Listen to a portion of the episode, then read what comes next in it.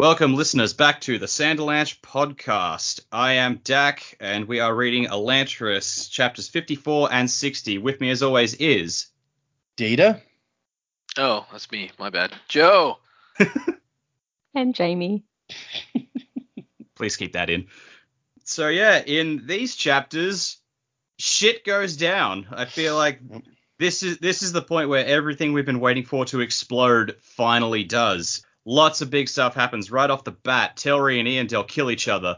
Raoden and Sarene are having a nice time together, and then they they see that uh, the king is dead, so they quickly rush through a coronation. Raoden gets outed as an Elantrian, but people decide to back him anyway.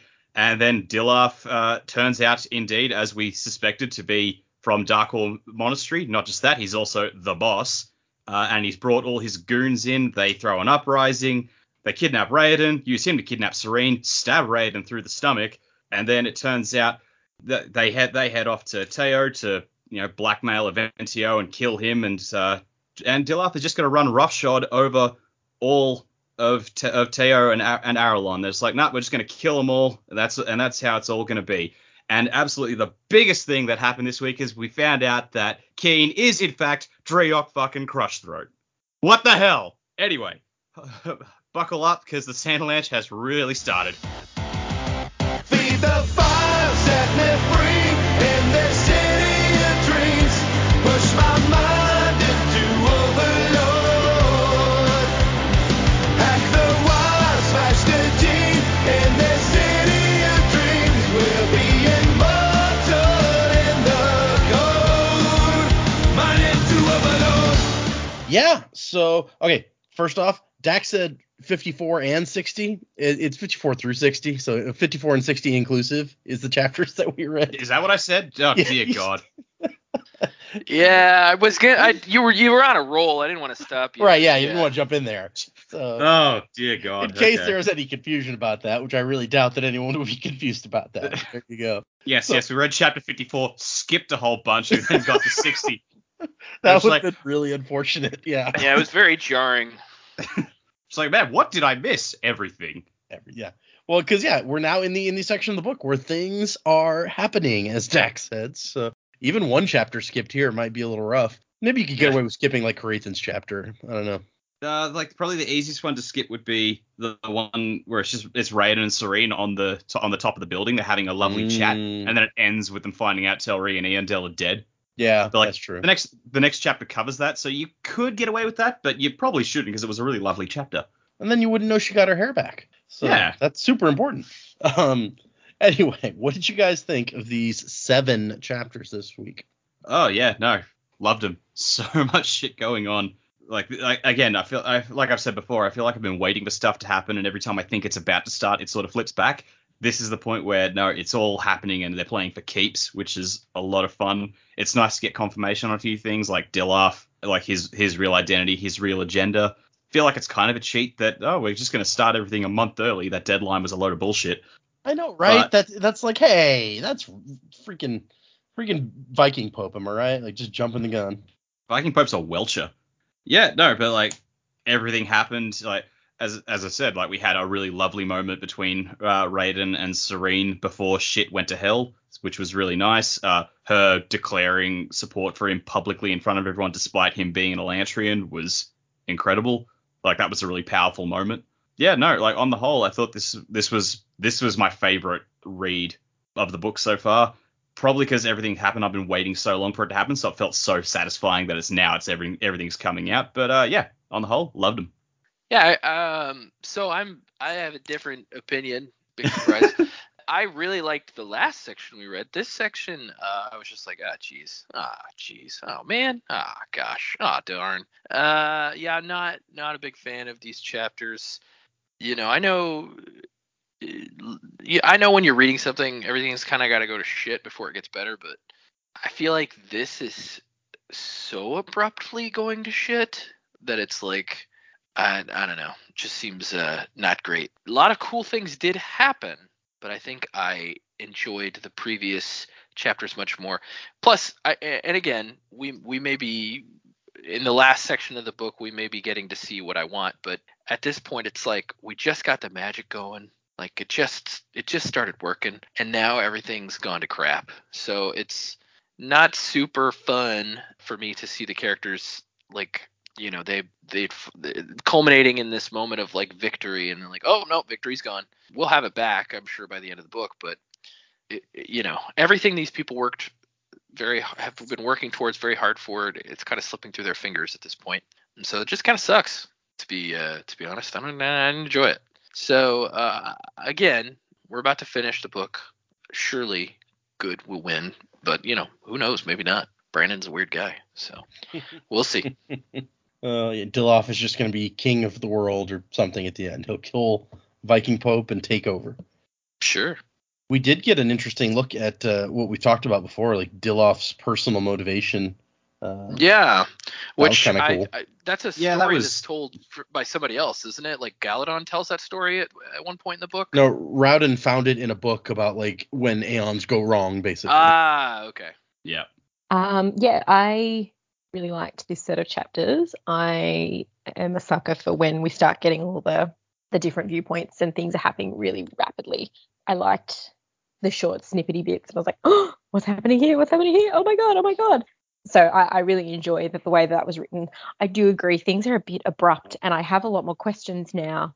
I guess the eh, you know as we're wrapping up a story, I feel like things should be coming into place, and now we've just we've had a whole new magic system introduced as well. It's just and of you, you can basically teleport to where you want to go in this one. It's like whoa, okay. So yeah, just it, the things. There's there's some new stuff that I didn't expect to be thrown in right now, but I did really like. Uh, I guess I do like that there's some more challenges. I think um, we lost a few more people than I was expecting to lose right now. You really don't want to be king in this place, do you? It's a bit like musical chairs. And all of a sudden you're playing Yeah, the game, oh, yep, you're gone. Um, so yeah, I don't know what they're gonna do next there. Crushed throat, man. Wow. I mean, crushed throat. Also, we need to come back to that book because now you've thrown that out there. I need to know more about what's happened here for realsies this time. And I'm kind of pleased we've ended up in Teod. There's not a lot of book left to resolve a lot of things. And I guess I was right about Red and ending up in the in the the lake. I think it was by accident. I'm very interested to see what happens next there. But yeah, I mean, I enjoyed it. I love this point of the book where it's just like bang, bang, bang, things are happening. I'm really keen to keep reading. I want to finish this thing.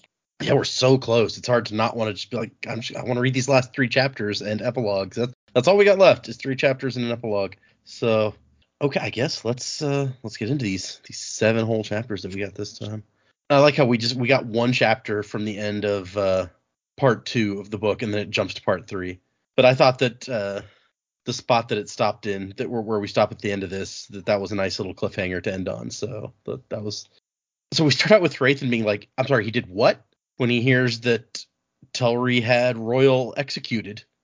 Doesn't it seem like so long ago now? So much has happened. and for us, it was just yesterday. So it was like yesterday, we're sitting here like, this is so sad. It's like, I'm going to cry about Roial being dead. And now it's like, man, that was forever ago. Who cares about that guy anymore? Yeah, that was like 24 hours ago. I didn't say that. we care about Roial. Just reminded Oh, of uh, that, that that moment in The Rock where like uh, Nicolas Cage's girlfriend says, "Like you didn't mean what you just said, did you?" And it's like I meant it at the time. At the time, you said it seven and a half seconds ago. Well, kind of a lot's happened since then. It's been an eventful seven and a half seconds. You missed Nick Cage's. Well, gosh, kind of a lot's happened. since- yeah. Sorry, Oh my gosh. man. I'm a massive Nick than Cage fan. I'm a massive Nick Cage fan, and my wife just out caged me. Yeah. Well, I mean, if you're gonna if you're gonna quote the cage, you, you know, you gotta do it. You know what I'm saying? I just like Why he's you cut me some freaking slack? He's like, it's like that that part in The Rock, and for some reason, of course, the only thing I can think of is "Welcome to the Rock," and I was like, it's not like that part at all. I don't know. it, is, it is not like that in the slightest. That's how the book ends. Sean Connery shows up. Welcome to the Rock. I don't I don't know which character he'll play. Like he's the head of, No, actually I do. He's the Rose Barbarian, the chieftain. Yeah. Sure. He could be Kiin, or not? Welcome to yeah, the he, Rocks. he could be Kiin. He's kind of old. Uh, he or well, if he wasn't dead, he would be kind of old for Kiin still. But or Roial, Roial's old dude. Yeah, but Roial was described as an unattractive man, and True. Yep. Yeah. Hmm. Well, So- he's uh, this is in poor taste, but you know he could be an Elantrian because he's dead now. Okay. Ow. Marish. Marishi, that would be great. I don't know why. It's ridiculous.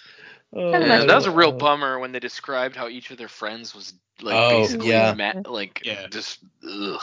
Yeah, no, you're right. That's messed up. It was, but uh, that said, like I'm at least glad we got that moment. There was a moment earlier in the book where it's like Galladon said, "Oh yeah, like me and Karata came back and we found everyone dead, so we ran away." I'm like, is that seriously all the acknowledgement you're going to give of all the characters we've gotten attached to from that group? And like, so I'm glad they sort of went back and covered off like these are the people we lost. As horrific as it was, it was nice to get that acknowledgement.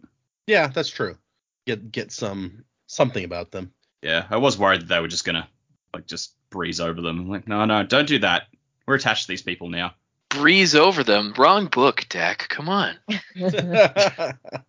Pick Hey, I nearly puns. s- I nearly said they were going to basically do a Dockson and just have them die unceremoniously and go unmourned. So oh, docs. But so gonna no, let Har- Har- Hrathen's sitting here and he's like, at first he's uh, he's unhappy about this, and he's like, well, actually, once he finds out the cir- circumstance, he's like, oh, actually, this was Telrii got lucky. This was a perfect oppor- like Roial's supposed to be a really crafty guy. Catching him was just amazingly propitious, is how he puts it. Which that, there's a word you don't get to use very often. Uh, Brandon's got one of those word a day calendars. He's like, oh, Yeah. oh, I'm keeping this one. Exactly. So he writes his book. How am I going to put this word in today? but he's he's uh, Raoden's Raoden's all or not Raoden, sorry. Hrathen is also like he thinks that Sarene has gotten a Raoden lookalike basically so that she could get her puppet on the throne. And he's like, that was a great like she works fast. like she's so yeah, good. so quick. How'd she get this lookalike so quick? but uh, he he's gonna go off and try to talk to Telrii. But when he gets there, the guards will not let him in. And he he's standing there with the two guards outside the door, and he keeps being like, "Hey, see if the king will see me yet." And the guard's like, "Fine." And then uh, one time the guard comes back, and it's not the same guy. And the guy who comes out pulls out a sword and kills the other guy who's standing guard. And suddenly there's sounds of sword fighting going on and men screaming. And you're like, "Oh shit!" Of course, there's a battle on the one night I left my armor behind. Hey, this is what happens. You don't wear your armor, dude. I was expecting Does to get he injured. ever not wear his armor? I don't. Yeah, like I, I think we have rarely seen him without his armor before. Doesn't he wear it to go to parties? Yeah, Yeah, I think the only time he d- we've seen him without it regularly is when he's at the at the the chapel, whatever you call it, the chapel. Yeah. and when he was in Elantris, obviously. but- Right. Yeah. Like you're going to go meet the king. Surely you wear your finery to go and Right? meet the king, right? Yeah, Even though he doesn't rate the king very highly. I feel like he'd want to be intimidating going in to see the king at this Yeah. point, so he'd be wearing it. But maybe he was in such a hurry to get here when he heard about this murder in the middle of the night that uh, he left it behind. It's just a sign of how lit, like how annoyed he is at Telrii. It's like I'm not bothering with the armor anymore, man. You get to see me in my red bathrobe. I don't know why it bothers me, but when he walks in, it says the tapestries were in flames, and I'm like, well, who stopped in the middle of a fight to light fire to the tapestries? That's just rude. Makes more dramatic It's like sword that fight. scene. Yeah.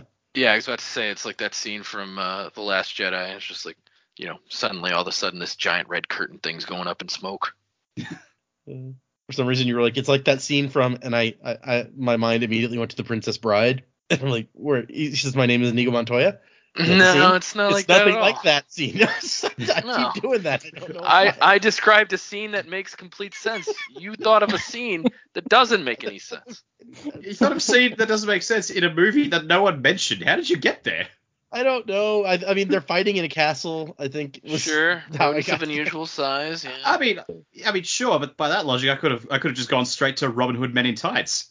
also True. good i haven't seen And that then You it's before, could have you could have said like Dave Chappelle, like dan- like Yeah. dancing in front of like break dancing. Yeah, could have been the same thing, right? That's Like, exactly White, bro you and me Wraith, Wraith is walking through, walking through with a hot dog, and one of the swords accidentally stares. at He's like, "Hey, the not abe lincoln hey lincoln Um, but no, apparently Eondel has brought his his boys to get revenge for Roial, and Hrathen's coming in. It's like I got to get the king out of here. Which I think, I mean, I get it that he put a lot of work into getting this guy on the throne, and uh, but after the way Telrii's been treating him, I might be like, you know what, maybe I should just go find somebody else to be king who will actually uh, do what he said he was going to do. Yeah, if you're having second thoughts, this would be your moment to just let it happen, wouldn't it? Yeah, exactly. He, he spots the king across the room. Their eyes lock lovingly. Wait, no, that's not. Uh, Telrii is That's a running. book. Sca- yeah, that, that's a whole different story. Telrii is running scared, and Eondel's throat finds his neck and takes his head off. And then Eondel also collapses with a wound in his side. And Hrathen's like, huh. All right, then. I guess that's over. And that's I'll the make end. my exit now. I had to do a bit of a double take here because like we saw Eondel uh, just like two pages ago, like kneeling at Raoden's feet, just going, like, "You're my king," and then Yep. we've cut to him coming in and just like taking Telrii's head off. Uh, and I and I thought to myself, like, is this actually Eondel, or has someone disguised themselves as Eondel to blame him for Telrii being murdered?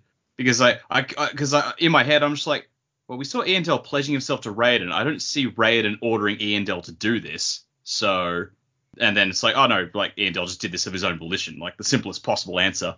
But like there was a good moment there. I'm just like, someone is Dilaf posing as Eondel, and he's done this to like try and you know fuck off Hrathen a bit. That would be a bold move. Yeah, this this Uh, is just another volcano. Me seeing shit that's actually just crazy. so, you know, sa- says says the guy who's like, you know, maybe the pirate is the cook. like, was that me or was that Joe? I generally I can't don't- remember. I that don't- was that was a long remember. time ago. and We've made It's- so yeah. many jokes about it since. It's gone back and forth so much that I couldn't say. Yeah, I honestly don't remember. I know me and Dak fed off of it a lot, but uh, oh yeah, any that's why it was so yeah, yeah. funny. it's and and it just amazes me like any of those and I, you know data hasn't mentioned anything about this book but any of those people out there who think like we're reading ahead or or something like that like that's not happening we're just talking No, and we just fi- like stuff just gets figured out it's weird Yeah, like we like the whole like pirate Like- cook thing was meant Yeah, was meant to be our, our possum hunters. It yeah was this book's possum hunters. exactly we were trying to make a funny joke about a dude you know and it just happened to be true who who would have thunk I gotta say though, Data, you did that very well. Just letting us think that was a joke. Uh, I don't know. I don't know how you hold that in. It was it, honestly it was hard to figure out how to come at that one because I was like, this is funny. I mean, it's true, but it's also really funny. So I guess let's just go with it. And I don't want it to sound like I'm confirming that this is a thing, but I also, I mean, I can't just ignore this. This is great. So uh, it's a hard line. One random note from the annotations here is that the chap the, the chapter currently ends with so much for avoiding a bloody change in power. Originally, the chapter ends with Hrathen thinking to himself, "Well, this isn't good." And uh, Brandon, Brandon's editor disagreed with that line and thought it was too quippish. this isn't good this is bad what's happening Right, Hrathen guys? just Hrathen just walks out of chapter and just goes, "Well, fuck sticks." Yeah. ah, fiddle faddle. Uh, so the editor wanted something more serious, but also didn't think that the events were actually all that bad for Hrathen necessarily. So they kind of went back and forth and ended up with this line. Yeah, no, I think this line works. Yeah. Anyway, we get into part three, the spirit of Elantris, which was going to be the original title of the book, if you remember, and then uh, it got relegated to a part title. And it's interesting, like uh, the way titles can work out, because there was like we were talking before we were recording about Brandon just released his most recent book in the Skyward series, and it's called Cytonic. Originally, that book was called Nowhere, and I, most of the fans actually really liked Nowhere's title when he announced that that was like the working title. But his publisher was like, "Look, that is not a title that's going to sell well in the audience for these books." And I was thinking, like, well, this is the third book in a series, so if, if people probably aren't jumping in on this one, and if you Yeah, are already in, know what they're you're not going to care what the, the book is called that much. Yeah, exactly. But Brandon's like, look, the young adult publishing world is not as much my world as the stuff I usually do. So I listened to my publishers. They're the experts on selling these books. So we changed the title to uh, it's still an applicable word. I just don't think it sounds as like cool as nowhere. But anyway. Yeah. And so this this was his first book, and sort of the same thing happened here, where he was like, I want to call it the Spirit of Elantris, and they're like, just Elantris is going to work better, and I think it does. I think that that actually makes sense here. I'm just picturing like um like you know one of those one of those typical bosses in like all the sitcoms, the overweight dude in suspenders, he's going bald, he's chopping on a cigar, just going just like, look man, if you can't Google your book, like if you can't Google the title, like it's not gonna Mm. work. So nowhere's not gonna work. That's actually a really good. I hadn't even thought of it like that. Yeah. Yeah, Cytonic definitely works better for googling. Yeah, yeah. Spell checker on the other hand. Yeah, no, that's a whole other thing. Cytonic. So fuck do you spell cytonic? We're back to Raoden, And he's thinking how weird it is to see Elantris from the outside because he's standing up on Kiin's roof, Kiin's fortress of a house. And we find out as we progress here that uh, it's actually even more of a fortress than he we we are aware of at this point. Because in these this whole set of chapters, Kiin is really intent on collapsing his entryway. Like he brings it up like three or four different times. Yeah, he really, really wants to do it. He's like, no, well, we, we can hold out in here. But anyway, also apparently there's a secret way in or out. So it's also cool. But I've cooked enough for five years. Behold Got my so mighty. Tupperware containers collection. so Raoden's up here trying to think about what to do, and Sarene is standing there with him, and she's like, man, I should have figured it out. He's like, what do you mean? I, I I can't believe I didn't put it together. Like I was suspicious of your disappearance from the beginning, and uh, I, I but I thought the king like killed you off or exiled you or something. And I like Raoden says, oh yeah, actually he tried to send me away several times. I just found ways to get out of it. And she's like, in hindsight, it makes it's it's obvious the way everything was covered up, the the sense of embarrassment, like that's how people treat Elantris stuff. And I like he's like, Sarene, it's easy to see the answer once the puzzle is solved. he's like calling her out, like, yeah, you know, it's uh not that clever. Yeah, it's easy to see that Bruce Wayne is Batman when you're reading the comic, not if you're a citizen of Gotham, Sarene. Jesus. and then after they have the discussion where she's basically bought, bought into the biases that the Aerolians already have about Elantris and the way they kind of ignore it. Like everyone else around her is doing it. It's hard for her not to kind of follow along. But she's like, and you left me in ignorance, my own husband. I was like, well, I gave you a clue. Yeah, five minutes before you revealed yourself. It's true. It, it was not very long. Yeah. And then we get the discussion that we've been talking about forever, where he's like, I'm not technically your husband. I mean, uh, or it's disputable at least, because the contract says the marriage is binding if we die. I didn't die. They're, they're kind of the same thing, but the contract words were specific. So, and like, she's like, wait a second, is he trying to get out, out of this now? Because I actually like him, and that's this is bad. He's like, no, no, I'm not trying to. It's just we need to make it formal so that everyone is comfortable with where th- things are. And she goes, yeah, I've been engaged twice in the last two months, and I never got a wedding. So we need to do that thing. That's fair. I mean, she she got the beginning of a wedding this last time. It just went super bad. he's looking out at the market, and they from the previous Hrathen chapter, the he's been dropping these hints about this market where it's like, yeah, these, you know, all the there were so much feudal colors and merchants in the market, and Hrathen has his reasons why. Oh, well, obviously they had to come. And here he's looking out thinking like a lot of the merchants have cut their losses and moved on, but a surprising number have stayed. And we find out in a minute that that's because they're not merchants. They are uh, the Dakhor monks have shown up and they're hiding out there in the market. And they start to talk about Roial. It's like, man, he was such a good guy. He was like a wily old grandfather, and he almost became my husband. And Ron's like, I still can't believe that. I mean, you were seriously going to marry him? They had their reasons. Yeah. And he says that he sent Galladon back to start teaching everyone Aon Dor so that, you know, they can use the Aons if they need to to protect themselves. Although I don't know if they know any good, like particularly good ones that work well for protecting themselves. The fire thing would have been awesome if it could work again, but apparently it doesn't generate too much heat anymore after that first time. And we find out that last night Raoden stayed up all night memorizing healing modifiers so that the next time somebody gets hurt, he's going to be able to help them. And he doesn't know them all. He says it would take months of memorizing to get every single one, but he's he's he intends to get there. Every organ, muscle, and bone. He's going to figure out the specific modifiers to target. It's like trying to cram a medical degree into a month. Right? Magical medical degree. Yeah. yes. But he he does do something for Sarene here, where he said it says it wasn't a complex aeon. It only required a target and a length of time that the target would be affected. So basically, he can I guess artificially age anything. That's kind of a neat thing to be able to do beyond hair growing. Hmm. One of my favorite things in like the latest line of X-Men comics is there's someone who can do that. Uh, just uh, like control the flow of time around certain objects. And so Yeah. one of the guys says, "Hey, I've got a private whiskey collection here. Age it all 50 years for me." or are they in bottles? Yeah, Because you don't age whiskey in bottles, you age it in the barrel. That's why it gets the good flavor from Yeah, the did yeah, the the woodsy musk. yeah, but Sebastian Shaw's not a smart man. He's just like, "Oh, I can a- I can age my whiskey. Great." But he grows out Sarene's hair for her again, all the way down to her middle back. And she's like, oh my gosh, you have no idea how amazing this is. And we talked like Jamie talked about before, like this is a thing. Like that was going to be a whole lot of time for her to grow back, and it was very sad. Especially to your middle back. Yeah. That's a long time to grow your hair. Ugh.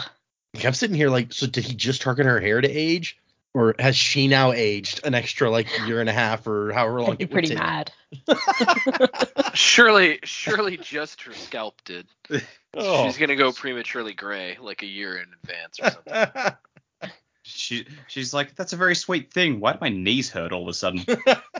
Yeah. and Raoden explains a little bit about how he managed the illusion that Joe was wondering about yesterday, where he has he had two illusions on basically, and he took off the top one, and then the Raoden illusion was on on the second piece of cloth. But when he takes it all off, she can now see the cut on his face, and she's like, "Oh, I'm I did that, huh? I'm sorry." And he's like, "Hey, you're a lucky woman. You're gonna have a man who can change faces at any time. You'll never get bored." Wow, kinky. Okay. Tonight, Yeah, Sean a little uh, weird. Tomorrow night, Nicolas Cage. Glorious. And he's like, "Are you gonna be able to get used to like this? Fit? Like, you know, I'm kind of messed up." And she's like, "Dude, I was gonna marry Roial last week, and he's uh, he was a very nice man, but so incredibly homely that rocks looked handsome when he stood next to them. Ow, that's he just died last night, dude. He's not even cold. That's that's harsh." And then they look out, and she's like, "What are they doing?" And there's people over there, and I, I like he kind of leans forward or bumps against her, and she hates being up high. So she it says she locks a death grip on his shoulder, biting fingers biting into his flesh. Which ow, there's some more bruises that'll never go away. But I'm not afraid of heights. I just get dizzy. Okay. But Raoden has another little trick. He can create some air binoculars basically, so they can see what's going on over there. And the la- they they spot soldiers lining up some corpses on some sheets. And the last two in line they recognize as Eondel and Telrii, and that's the end of that chapter. So I guess we need, they needed a way for them to find out basically what happened, since everyone who could have told them was dead. Unless Hrathen's gonna march up and be like, "Oh hey, but guys, by the way, did you know that uh, Eondel and Telrii are dead? Just thought you want to know." Craven's delivering newspapers. Yeah, right. The Viking Times. But I guess Ashe has the information because that's what we cut to next in Sarene's chapter is Ashe explaining that Eondel attacked last night. And really, we have cut down the group pretty quick. It says the remaining members of the group, Kiin, Lukel, and Shuden, were gathered atop the house watching as Raoden focused his spyglass on the funeral pyres. So yeah, we lost Roial, we lost Eondel. They probably don't want a Han in their club anymore. I was about to say he's not he's not invited to the clubhouse anymore. What, what do they do with him? I, I'm just looking back over that. I don't think that- anything is said that happens to him. I think he's just sad Roial's dead, and then that's the last thing you hear about him. Yeah. I imagine Like- King Kiin just like turned him towards the door and kicked him in the ass, knocked him outside. It's like stay out. Well, and it says uh, later. It says that his. Well, no, it does say later, doesn't it? Because it says that uh, what's his face is sad because his fiance disappeared. Yep, Torena. Well, it says Serena's disappeared. It just says the future father-in-law turned out to be a traitor. Yeah. Um, and like it didn't actually they say. all like hightailed it out of town, like the whole family. Yeah. Shuden is not just- having a good day. It's, it's, It's- that part. But yeah, like the the pre the previous chapters, like the last you see of him is literally like blubbering next to Roial's body. Yep. So it's like, so did he just awkwardly leave after Roial died? He's like, I'll, I'll just see myself out, or did Kiin put it? Did Kiin turn him into a stew? Oh, yeah. I mean, you know, it could happen. I don't. Yeah. I think that if they'd done something to him, it would have mentioned it here. Yeah, well that's that's why I'm confused. I'm just like, it doesn't say anything at all Mm. Yeah. Yeah, his throat didn't get crushed, unfortunately. that we know of. right. But yeah, like Shuden's best friend was Eondel, and he's gone now, and his his fiance or girlfriend, I guess fiance, disappear uh, has disappeared. So it's just not a great day for Shuden. Not a great day for any of them, but uh, he's he's sad. And then they have a whole discussion where Raoden is basically like, no, Eondel fucked us over. Like he shouldn't have done what he did. And everyone else is trying to. I'm like, hey, look, he he had good reasons for what he did, and it's it's interesting because this is this section where the two of them are disagreeing for kind of the first time in since you know they're they're a couple now, uh, Sarene and Raoden. But she has the thing where she's like, no, I get it. Raoden is acting like a king. He has to look at it that way. And so they watch the soldiers burn the bodies, and then a bunch of the city guard start walking towards them. And Kiin's like, oh shit, this could be bad. And Raoden's like, or it could be good. And Kiin's like, no, no, we should collapse the entryway. Let them try to break down my door with a ton of stone behind it. And Raoden's like, well, trapping us inside won't do any good. I want to meet with them. And Kiin's like, well, there's other ways out. Still, wait for my command to collapse your entryway. Kiin, that's an order. And Kiin's like, uh, no, I don't take orders. I will do it because I trust you. But I, my son may call you king, but I accept the rule of no man. Ooh, pirate. Total pirate move. Yep. Yes, with the benefit of hindsight. Yeah. Well, and really, it, it does kind of explain this this thing or his, his opinion on being ruled.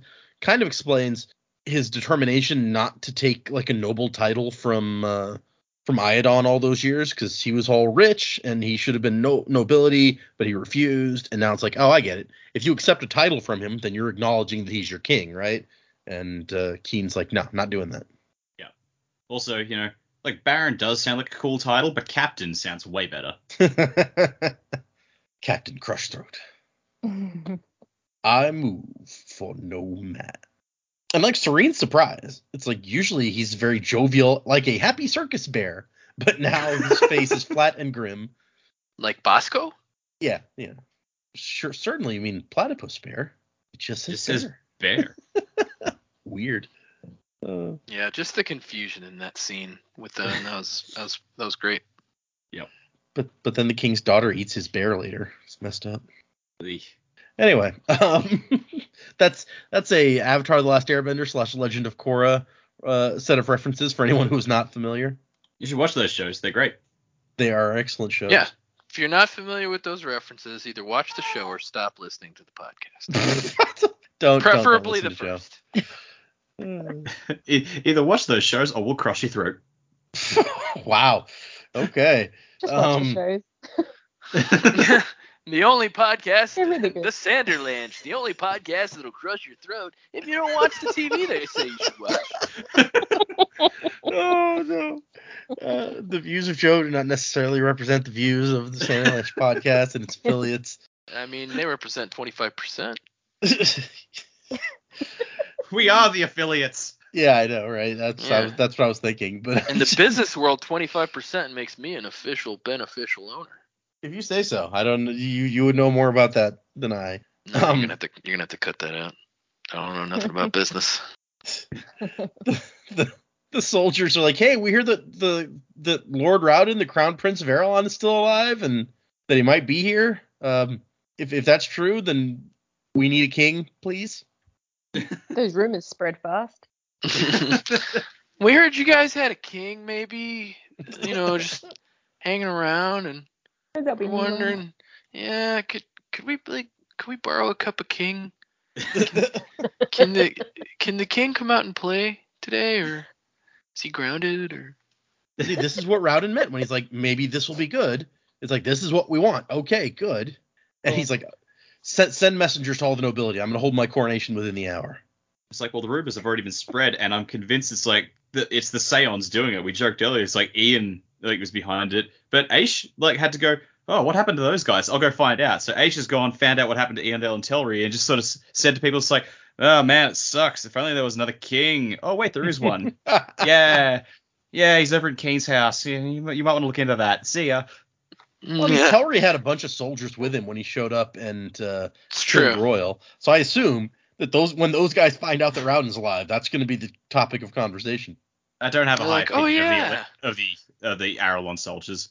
Yeah, they were true. probably like in the middle of eating and be like, "Man, what are we gonna do?" And one guy was like, "Oh, hey, I I think I have an idea." And I'm like, "What are you t- What are you talking about?" You're like, "Well, I was hanging out with Telrii the other night. We killed some guy, and um, something happened. It was weird. It was like this guy. He looked kind of like Iadon's son. He's like, he said he was the king. And wait, you're talking about Prince Raoden? He's alive?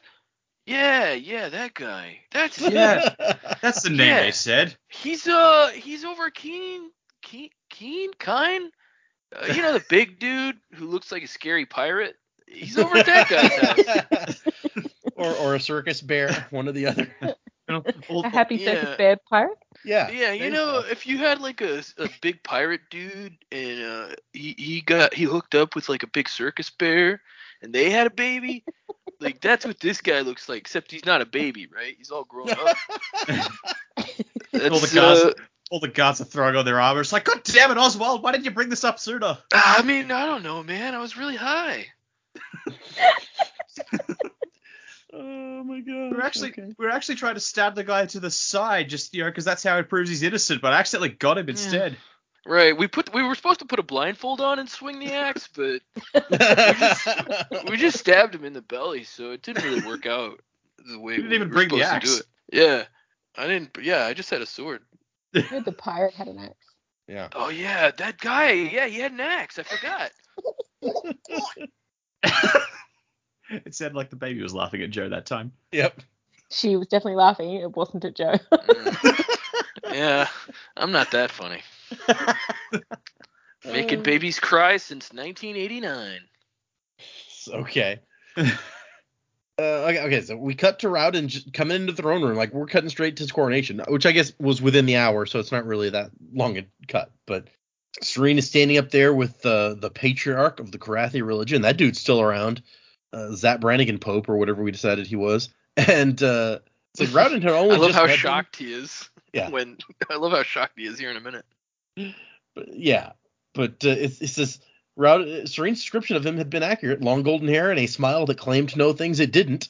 A self-important air were his most striking features. Can you imagine being this guy and like you come to you come to Kae and the two like official events you preside over, both of them have Elantrians in them, and you're just like, what the fuck? No, he didn't get to preside over her wedding. Like he he was upset because he was not invited. To Oh, it. It that's was Father right. Roman. Yeah, it's He Father was Omin. there. Yeah. He's like he's like, man, shit's whack here. Everybody's turning into Elantrians. Yeah, I need, I need to get out of here. He looks down at his joint, and just like, I really got to stop taking these. Well, his hair is so pretty that he doesn't want to risk losing it, so he needs to get out of out of Dodge. Well, he could be the next. He could be the next Elantrian, and that would be a problem. exactly. Yeah. And I mean, I don't think he wants to wait the year and a half to grow back his hair. Well, like um, Dilaf does say later on in all this that uh, you know, te- like Teos can also become Elantrians. Yep. So it's just like maybe Zap Brannigan does become. Like, Tails an can Elantri become at point. Elantrians, but only if they're in Arelon at the time. And I don't remember if he says it, but that is one of the requirements. Okay. Well, he is there, so He is there, exactly. Yeah. it's, it's like the hair doesn't fall out and they realize it's just a toupee. That'd be hilarious. So I like Raoden's walking in, and he's had all the nobility rush over here basically for the coronation, right? And most of them, he's it says he recognized most of the faces. Many of them had supported him before his exile. Now most of them were simply confused because his his appearance has been extremely sudden, after, as had Telrii's deaths. Yeah, Telry just suddenly dies, and whoa, hey, Raoden's back. Rumors were widespread that Raoden had been behind the assassination, but most of the people didn't seem to care. Nobody It's liked like- Telrii, so Look, it's it's an ongoing thing and has been like there was a good chunk of a decade there where in Australian politics the prime minister kept getting stabbed in the back and replaced by someone else. oh my Like- god, that's what this is. Yeah, that's exactly what this is. This is just Australian politics. It's like everyone's just everyone's just like, oh god, another one. Uh, can we just can this one last a term at least? So Raoden's going to be the one that gets on the throne. Well, he, well, maybe not. The next one will be on the The throne, and then put in a law that you can't stab the other ones in the back, and then we'll be stuck with someone. that's the secret. The, the, you have to, you have to figure that out first. It's like you gotta make the law after you get there. It's gotta Yeah. be a Yeah. law. Come on. you drank our emperor. Oh, like this sign came just in time. Quit it. And so he gets up there and starts his speech, and then he feels power, like like the Dor, but something else, something he had not experienced before, something external. Someone else was manipulating the Dor.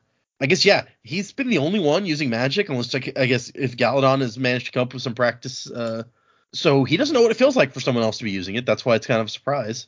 He's looking around like Who's doing that? And his eyes fall on a small red robed form, almost invisible among the noblemen. A Derethi priest? Yeah. So this part confused me, and we don't really. I feel like we don't really get an answer for it. I- somehow his feudal magic also tied to the Dor? I don't like. I don't understand how he's hmm. breaking magic, but yeah, maybe maybe they're all maybe they're all tied to the same type of magic, and then you know, Well, they're gonna be caught out later, and then he's gonna be like, I hate myself or something. Well, knowing what we know, or what not what we know, what we suspect from secret history, and you know what we've learned about shards and everything else, and we we talked at like earlier on in the book, we suspect that uh, the shard for this system is devotion. Dilaf is a pretty devoted guy to his god, so maybe that's why he can. Uh, yeah. to that's why he has the ability to like deal with the power if it's all coming from like they said like originally it was all one religion and then Shu Dereth and Shu Korath split off and did other things so it could be like Yeah. it's all coming it's all coming from devotion Yeah, I'm guessing you're right. Cause you, cause now that you say that, it's like all of the magic and create and life itself on these planets supposedly comes from the shard's power. So it's not crazy to think that they're just using a different aspect of it. yeah yeah Like you know, we could say the Elantrians are using allomancy, and and these Fjordell guys are using hemalurgy or something. yeah It's not quite like that because, as far as we know, there's only one shard here as opposed to two. But yeah well I think like in something we read in Arcanum Unbound I think it was like the essay like they said it's really weird like Scadrial was a was a two shard system all the rest of one so I'm like okay well It definitely didn't say all the rest were one, but uh, it definitely did say it's like, oh well, this is uh, you know a special situation. There's two of them here, so okay it it did not discount the possibility that there are other systems with more than one. right okay But yeah, all all we really know is that it, it feels very similar to Raoden, who is the only one that we know who, who could tell us really well what the Dor feels like. This feels the same ish from his perspective. And uh Raoden says, "What what what what is this this weird dude doing?" And then the mood changes, and some people faint. Several people faint immediately, but most simply stare, dumbfounded and shocked, yet somehow unsurprised. They've been beaten down so much they expected something horrible to happen. Raoden knows, without even having to look, that his illusion is gone. The patriarch gasps, dropping the crown as he stumbles away. But then uh, someone starts yelling, Look at him! Look at the man who would have been your king. Look at his Elantrian face. Tell me, does it really matter? And it's Sarene. She's making a whole speech. It's like, Look, for 10 years you've been ruled by a tyrant because you rejected Elantris. How's how how how has that gone for you basically? this is a guy who liked you.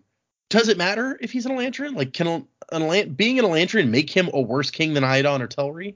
And she's like, I for one accept his rule, and kneels. And everyone else in the crowd starts following along.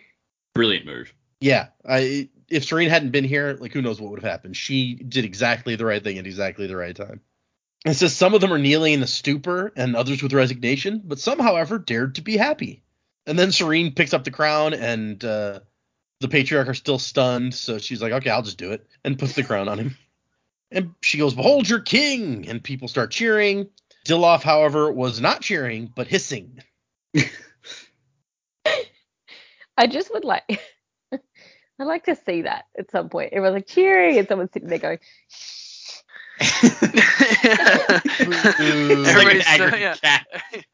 it's like the I don't like that. boo. It's like later, Ray Raoden goes up to Dilaf and and uh, he's like, "Hey man, heard you uh, hissing at me." He's like, "Well," Dilaf's like, "Well, there were a lot of people hissing. It wasn't just me." He's like, "Nah, man, you were the only one." I was saying boo earns.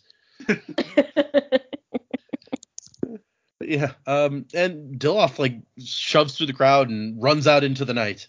And Sarene's and Ron's like, I can't believe that happened. And Sarene's like, Hey, look, ten years ago they rejected Elantris Elantrians and found that a man could be a monster no matter what he looked like.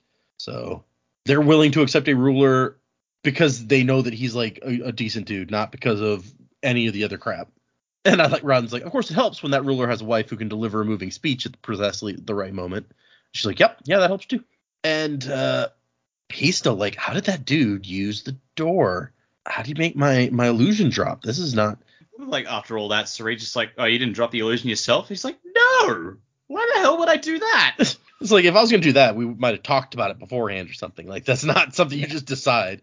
Yeah, he's like, uh, you know, I, I wasn't gonna just randomly put you in a position where you had to make like a a heartfelt speech on the jump, like, you know, randomly. That's not uh, that would not be cool. Ra- Raoden asks to borrow Ashe so he can send a message to Galladon. warn him to be ready for something. I don't know what, but I'm worried based on what just happened. Which, yeah, that's fair. And then we cut to Hrathen's chapter, and it's like he Hrathen watched as quote unquote Raoden. He still thinks it's an imposter. Look, that's not an unreasonable assumption to make. Nah, you're, you're right. And he's just like, man, this woman is brilliant. Telrii assassinated a pretender on the throne. My plans are in serious jeopardy now. And then there's kind of an odd paragraph where he's he looks at uh, the guy and he looks at how Sarene looks at Raoden, and he's kind of jealous. Yeah, I feel like I kind of felt this from the beginning. Got this sense that he's kind of into Sarene because she's so brilliant and able to keep up with him and stuff. So this part, I was just kind of like, yeah, kind of got that sense, but he's never really said it out loud. Yeah, and I think Hrathen is the kind of guy who's uh, who would be impressed by someone who could, like you said, like could keep up with him, who was as smart as he was, basically, and is capable, but who's he, I, I feel like he's also the kind of guy who's not going to let that distract him generally, and who who's used to putting emotion st- emotional stuff to the side because he's so logical. So that could explain why, if he does have feelings like that, that we don't really hear about it. And I, and I like the, it's like, how had this guy managed to capture Sarene, who was normally so discerning? It's just, oh, it's, it's, it's jealousy. It's cute.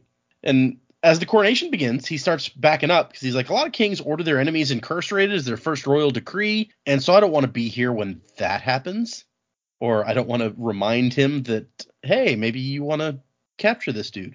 And he even thinks like, what if Raoden didn't die? What if he's been hiding in Elantris? Maybe he found a way to fake being an Elantrian also. Which that's it's funny that he comes up with the, this exact opposite idea of what actually happened. It's like, well, this is what I did, so maybe this guy did the same thing. Hmm. It's like he was shocked by the transformation, but even more shocked about what happened after that, when everyone just declares him king anyway. For once, he shared Dilaf's disgust and was amazed the people of Arelon could act so illogically. And he's like, ah, Dilof was right. If I'd kept focusing on making people hate Lantrians, then they wouldn't have accepted this guy. He's like, it's that damn deadline. Three months was just not long enough to create a stable following. Although he still has a month left, he thinks. So, you know. So he's following Dilaf, and uh, he's like, wait, he's not going back to the chapel. Where, where's he going? Follows him down to the market, the, then loses track of him, and all of a sudden, a hundred torches turn on all around him. He's like, wait, what the? Hrathen stumbles back in horror. He knew those twisted figures, arms like knotted tree branches, skin pulled tight over strange ridges and unspeakable symbols. It's kind of the first look we're getting at uh, what these things or these guys look like. The tents and merchants had been a ruse. This is why so many Fjordells had come to the market despite the chaos. The invasion of Arelon was to begin a month early. Wyrn had sent the monks of Dakhor. Dun, dun, dun. So how do you like that description? It's like their bones are weird or something. I sort of pictured kind of like bugmen. I uh I honestly it just made me think of like a m- uh, a cross between koloss and uh and uh oh god I can't even remember their names now uh Inquisitors. Kandra? Oh, Inquisitors. Mm. Yeah, I definitely got Inquisitor vibes out of these guys, but obviously more twisted. It, like it's skin pulled tight over strange ridges and unspeakable symbols. So there's symbols under their skin, but they're unspeakable symbols. I don't even know what that means. maybe he meant maybe he meant He can't pronounce illegible. Yeah, he can't pronounce he can't figure it out. No, I assume he means like he knows what the symbols are and they're so evil he doesn't even want to speak them. Oh, yeah, okay. That makes I mean, this this guy has like thinking of Dark of Dakhor gives him traumatic flashbacks. So, like when he Uh, sees Right. those symbols, he's probably just like, uh, uh, oh god, oh god. Yeah, for him it's like Voldemort symbols, you know, it's like these symbols must not be named. The dark tongue of Mordor. Ugh. We dare not speak it. we cut back to Raoden after that, who is sleeping at Roial's mansion in his old rooms that he was given as Kaloo, because his marriage, his wedding to Sarene is not till the next day. So you know they they got to be separate, very This guy's proper, Never gonna get a wedding. right? And then he hears fighting outside, leaps out of bed, throws open the balcony doors, and there's fires blazing, smoke billowing, screams rising in the darkness.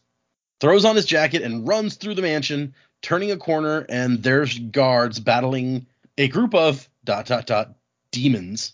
bare chested and their eyes seemed to burn. They looked like men, but their flesh was rigid and disfigured, as if a carved piece of metal had somehow been inserted beneath the skin. One of Raoden's soldiers scored a hit, but the weapon left barely a mark, scratching where it should have sliced. A dozen soldiers lay dying, but the five demons looked unharmed. So yeah, that's not good. And uh, the lead one kills one of the guards, and Raoden recognizes him. It's it says though its body was twisted like the rest, its face was familiar. It was Dilaf, the Fjordell priest. Right, and it's just like we haven't met yet. I'm the king. Hi. You were there for that part, you, you so you know you, you know. we, we, we didn't get formally introduced. Hi, how are you? and Dilaf tells his, after they get rid of the guards, Dilaf's like, bring him. Speaking of Raoden, so after he punches Raoden in the stomach, and Raoden falls down gasping in pain, which remember he still can't heal from any of this shit. So that's mean. He's like, oh, gonna be feeling that one for the rest of my life.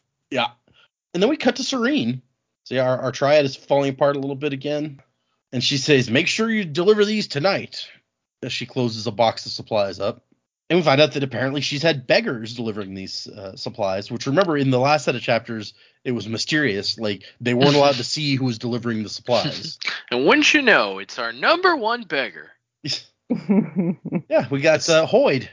The sexy drifter. Sexy Drifter's back. Woohoo! I mean, you're not allowed, he's not allowed to show his face, not even to Sarene, or like he doesn't doesn't let it. So he's like, oh man, I, ca- I can't let the, my sexiness get out. Exactly. If he's too sexy, she'll be she'll She'll she'll, fall for drop me. yeah she'll drop Raoden like a hot potato. You know, it's like too sexy. That sexy, sexy Drifter. Yeah, it says that he his face is hidden in, a, in the darkness of his hood, and she's never seen his face. But she assumed from his voice that he was an older man. Oh, you assume wrong, girl. So now I picture him as like a Jawa. It's like just Houdini, Houdini. Yeah. What is it? What? Suka. They want an egg? But so yeah, she's gonna have uh, these guys deliver some stuff, and Hoid's like, oh, these boxes are more heavy than the other boxes you've had us delivering. She's like, uh, yeah, here's your money. It's none of your business what's in the boxes. Just do your shit. Yeah, there was a reason he had survived a decade without being caught. Box Mm. heavy. Hmm. I was like, how old is this guy?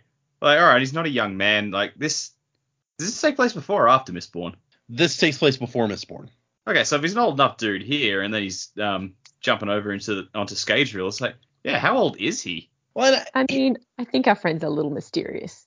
Yeah, I think Yeah. the I think the sense that I'm getting anyway from what we've read of him is they're able to change like their appearance and age and stuff like that. But also, Yeah.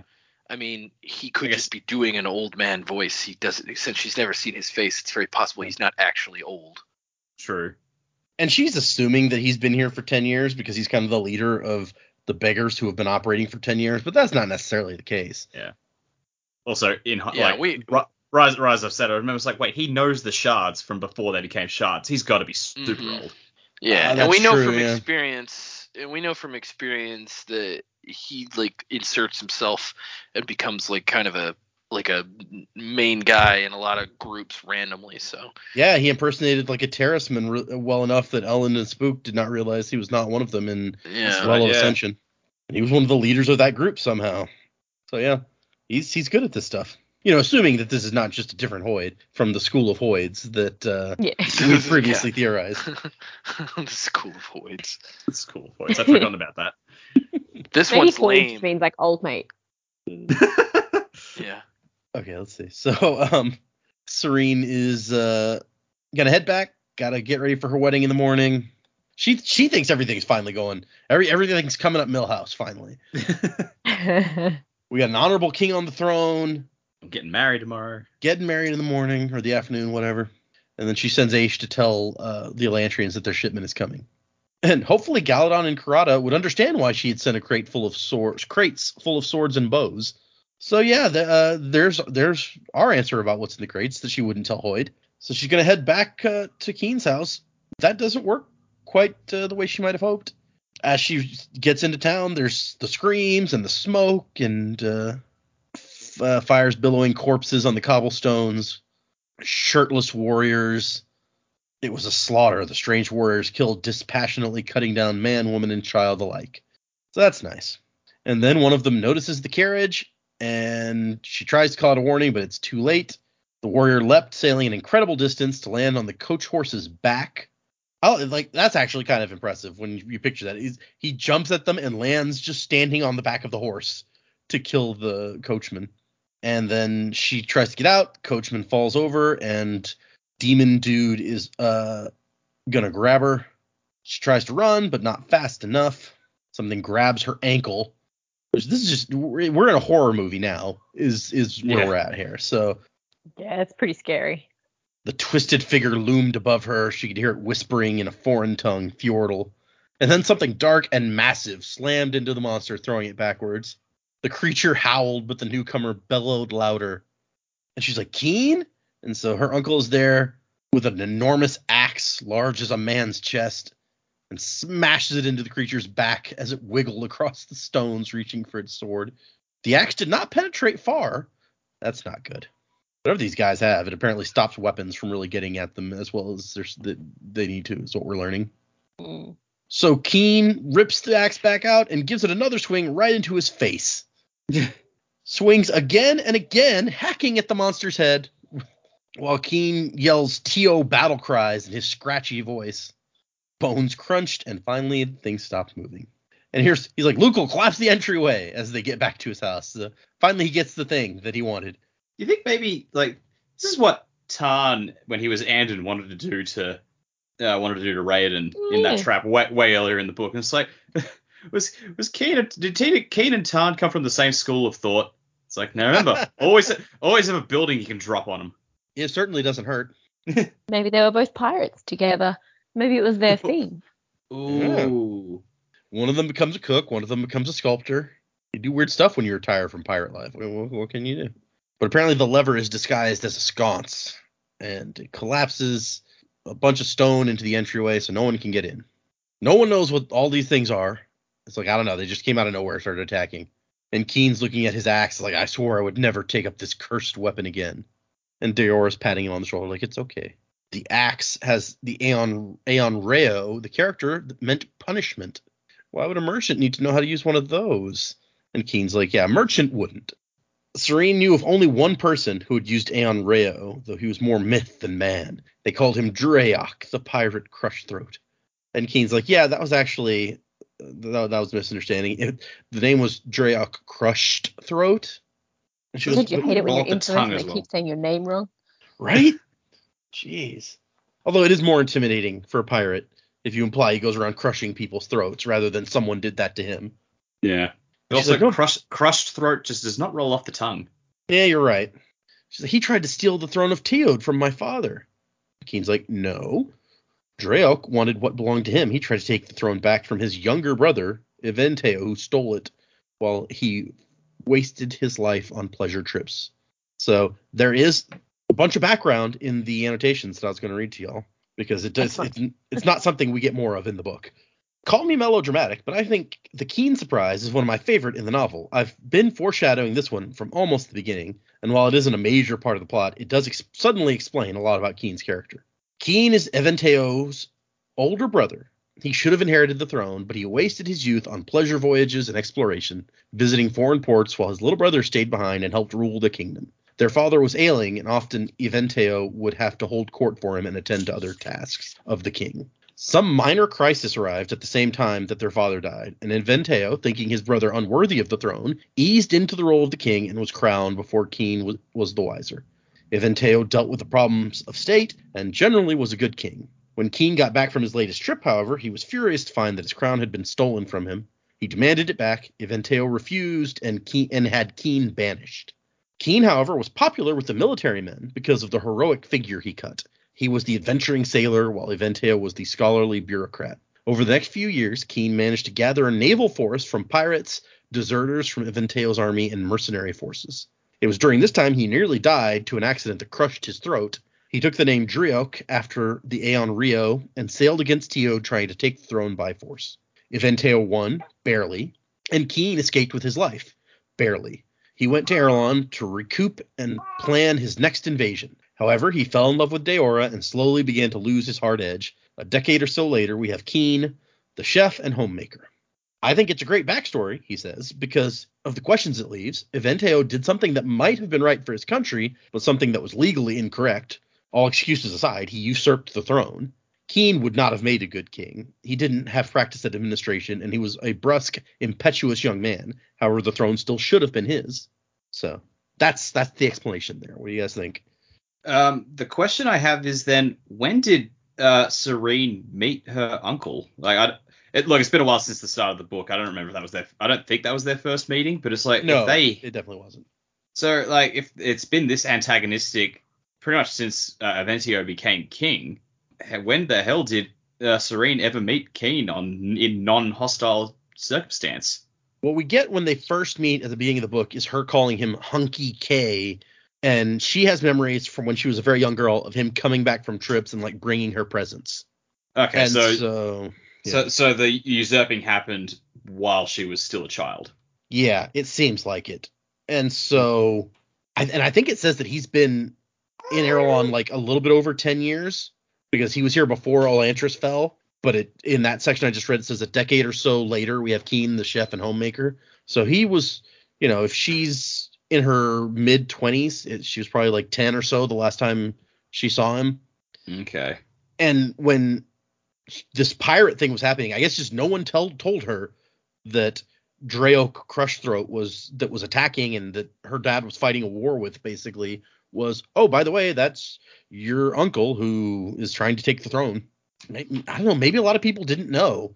Like if he took a Yeah, new feel like- name and started a whole new thing, maybe it wasn't that well known who he was. Yeah, I feel like that's. I can understand the passion, but it's like doesn't seem like a great way to win back the throne if you say like I'm some random dude coming to steal it, as opposed to I'm the older brother and it was stolen from me. I feel like that myth is going to get more people on your side, but what do I know? Right. Well, we know from what this said that like the soldiers, some of them were deserting to go and join him, so they at least knew. Yeah, I don't know. I mean, my guess is he was he basically made this move to protect his daughter from that knowledge because he probably didn't. Even though his uncle, her uncle, had done something terrible, it's like they were definitely hiding it from her specifically because they didn't want her to like hate her uncle. That would be my guess. Yeah. Okay. And there's another section here that I want to read, but uh, we'll see if it comes up in the text before we get there. We cut back to Dilaf in the chapel, and Dilaf is lecturing Hrathen now. It's like, this is how you deal with heretics. And Hrathen's like, but dude, you're you're massacring the entire town. Like, what's the point? Where's the glory for Jaddeth in this? So Dilaf screams, Do not question me! His eyes blazing. His raging zeal had finally been released. And so it turns out that this guy, uh, he is the graduate, the leader of the monastery, and uh, one of the only two ranks that outranks a Gyorn. So you either have to be Viking Pope or you have to be the leader of a monastery to outrank a Gyorn. And usually you don't even worry about leaders of monasteries because they stay in their monasteries and don't bother Gyorns. So it doesn't matter who they rank or don't or don't rank. yeah. Apparently that has changed. I vaguely recall back at the start of the book, they're just like, oh yes, the Gyorns and then Wyrns. So it threw me a bit when it's like, oh, the Gragdets are above us. What? And then Yeah. they explain it. So Well, and the Gyorns and the Gragdets or whatever, they both kind of the way it described it earlier was that they're both directly under Wyrn. Yeah. So it seems like the, the Gyorns are the guys who are boots on the ground, actually going places, and the Gragdets look after things at home. yeah. But I think this is the first that we're hearing that oh yeah, also they kind of technically outrank the Gyorns. Yeah. So Dilaf is now also bare chested and Hrathen can see the twisted patterns that have been hiding beneath his robes. He's covered in bones. Yeah. The lines and curves that ran like veins beneath his skin, they were bones. So it's just it's like it says the Dakhor is the order of bone. So I guess I don't know if there's new bones under his skin or if the existing bones have like been twisted and inscribed with symbols or somehow or I don't know. It's weird, is what it is. Yeah. Man, I'd like to see the the, the Kandra having having a go at replicating one of these guys. Be like, oh Jesus. right? So, a few months after a boy was initiated into Dakhor, his bones started to grow and twist, adopting strange patterns like those now visible beneath Dilaf's skin. Somehow, each of those patterns gave its bearer abilities such as height and speed and strength. So, it's almost it's like a written magic, kind of like Aons, but inscribed into their bones magically. Ugh. Which, yeah, Hmm.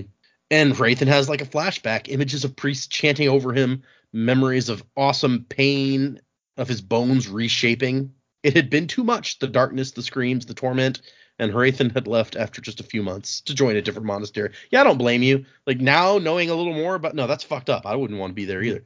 They're tattooing my bones. Ugh. And it's not even just tattooing; it's like they grow. And, Yeah, ugh. tattooing is where it starts. And so he's like, "You were, you've been Fjordell all this time." And Dilaf's like, "Really, you should have suspected. It's way easier to imitate an, Alar- an Arelene speaking Fjordell than it is for someone from Arelon to actually learn the holy language so perfectly." He's like, "Oh, Hrathen, you never did understand your place, did you? Viking Pope didn't send you here to convert Arelon. I know your orders. Reread that letter sometime. He didn't send you to convert them. He sent you to let the people know of their impending destruction. You were a distraction, something for people to focus on while I prepared for the invasion. Which that's a little bit mean, just to Hrathen, who apparently has been one of their most efficient dudes. And also, he almost succeeded. So just being like, "Now you're just a distract the distraction" is really not giving him much credit that he probably deserves. But uh, apparently, they always plan to murder everyone anyway. So the people were never to be saved. Wyrn always intended to destroy Arelon. He needs such a victory to ensure his grip on the other countries. Our control of Duladel is tenuous, and the world needs to know what happens to those who blaspheme against Jaddeth. And Dilaf's hatred of Elantris is coming into it at the same time. He's like, this people is unholy. Only Erlians and Teos can become Elantrians. If we destroy them forever, then we destroy Elantris forever. Although we know that uh, Duladels can also sometimes become Elantrians. And Hrathen's like, you're really going to murder an entire nation of people? And Dilaf pulls an aliens, and he's like, it's the only way to be sure. Nuke them from orbit. okay, so she doesn't come up in the chapter. Okay, so the other the other bit of the annotations on this chapter is back to Torena, Shuden's uh, fiance, Ahan's daughter.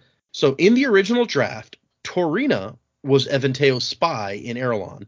If you remember the conversation that Sarene and Eventeo had earlier, where she's like, "Who's your spy?" And he's like, "I'm not going to tell you. You'll just try to use them for your own stuff."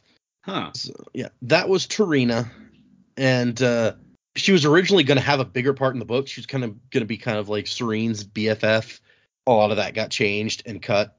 And it also, he said that it also felt when you got to the Torena reveal, and she she like shows up to help rescue Sarene or something like that. I don't remember exactly what it said, but he felt like this was one too far in just twists and people's secret hidden pasts and whatever. It's like this one wasn't necessary. The whole Kiin thing, that's interesting. That has been built up the whole book and stuff. The Torena thing is not as interesting, basically. So it doesn't get mentioned at all in the book? No, I don't think she shows up again. Ah. And so canonically, I guess at this point she might or might not be the spy. But when that was written, that was who the spy was supposed to be. Was that in the draft with the crazy brother and his weird beheadings? Yeah, probably. and so it says so I cut most of the Torena parts, and I'm glad that I did. My early alpha reader said that the worst part about the book was how all the surprises at the end interfere with each other. It's like looking back, some of the things I did were embarrassing. I was adding surprises just for the sake of surprises, and that's always a bad idea. We want to find out about Kiin because we like him and we're interested in him. We don't really care about Torena. I mean, that's that's kind of on you, Brandon. well, yeah, and that's where he comes back and he's like, in my defense, I originally intended for Torena to have a bigger role, be a friend for Sarene, kind of like a a sidekick with Ashe, but there were already too many people hanging out with Sarene, so I couldn't work in enough stuff with her. Yeah, baby Serene's way too popular. the baby agrees. So we move into Every our. time I unmute, that's when she decides to talk. well, yeah, obviously she knows. She's like, oh, I know when I'm muted. Uh, so Roud- Raoden awoke to new pains, scratches, bruises, and something at the back of his head. He feels himself being picked up and thrown onto a saddle. The horse is taken off. Somebody goes, "Wake up, Elantrian!" And they he, they took him to Kiin's house. And Dilaf's like, "I know you hear me, princess. Look who I have. Let's make a deal." And inside, Kiin's like, "You realize that we can't negotiate with him, right?" And he's like, "Yeah, I know. I just I want to I want one last chance to say goodbye." Kiin's like, "Okay, let's go up to the roof. But if there's any bows, then we're locking ourselves back in." He does not know how serious this situation is, and he has underestimated them severely. So they get up there. Sarene's opening her mouth to say goodbye, and Dill's like, "Go!" And there's some monks hanging out on the roof, hiding, or no, I'm sorry, hiding at the base of the building. They leap up the walls, foot seeming to stick as they found tiny footholds between the bricks and arrow slits, and several monks were already in place hanging from the back of the rooftop. So they grab her. They grab everyone. And Dilaf's like, Hrathen, get me get me your sail on. We're not hiding any of this shit at this point. And uh, he Dilaf calls King Eventeo. Eventeo's like, I don't know you. Who, who the fuck are you calling me in the middle of the night? Dilaf's like, Well, I'm the man who has your daughter, so maybe you show me some respect. I'm Gragdet of Dakhor Monastery. And Eventeo's like, Oh, f- uh, that's not good. This is the person I do not want my daughter hanging out with. And uh, Eventeo uh, proves how much he knows about other cultures because he doesn't just go, "What the fuck's a Greg Gragdet?" Right? He Yeah, he knows. knows. Pretty serious. It's true. He's already done all the required reading since he said he's going to join up. Yep.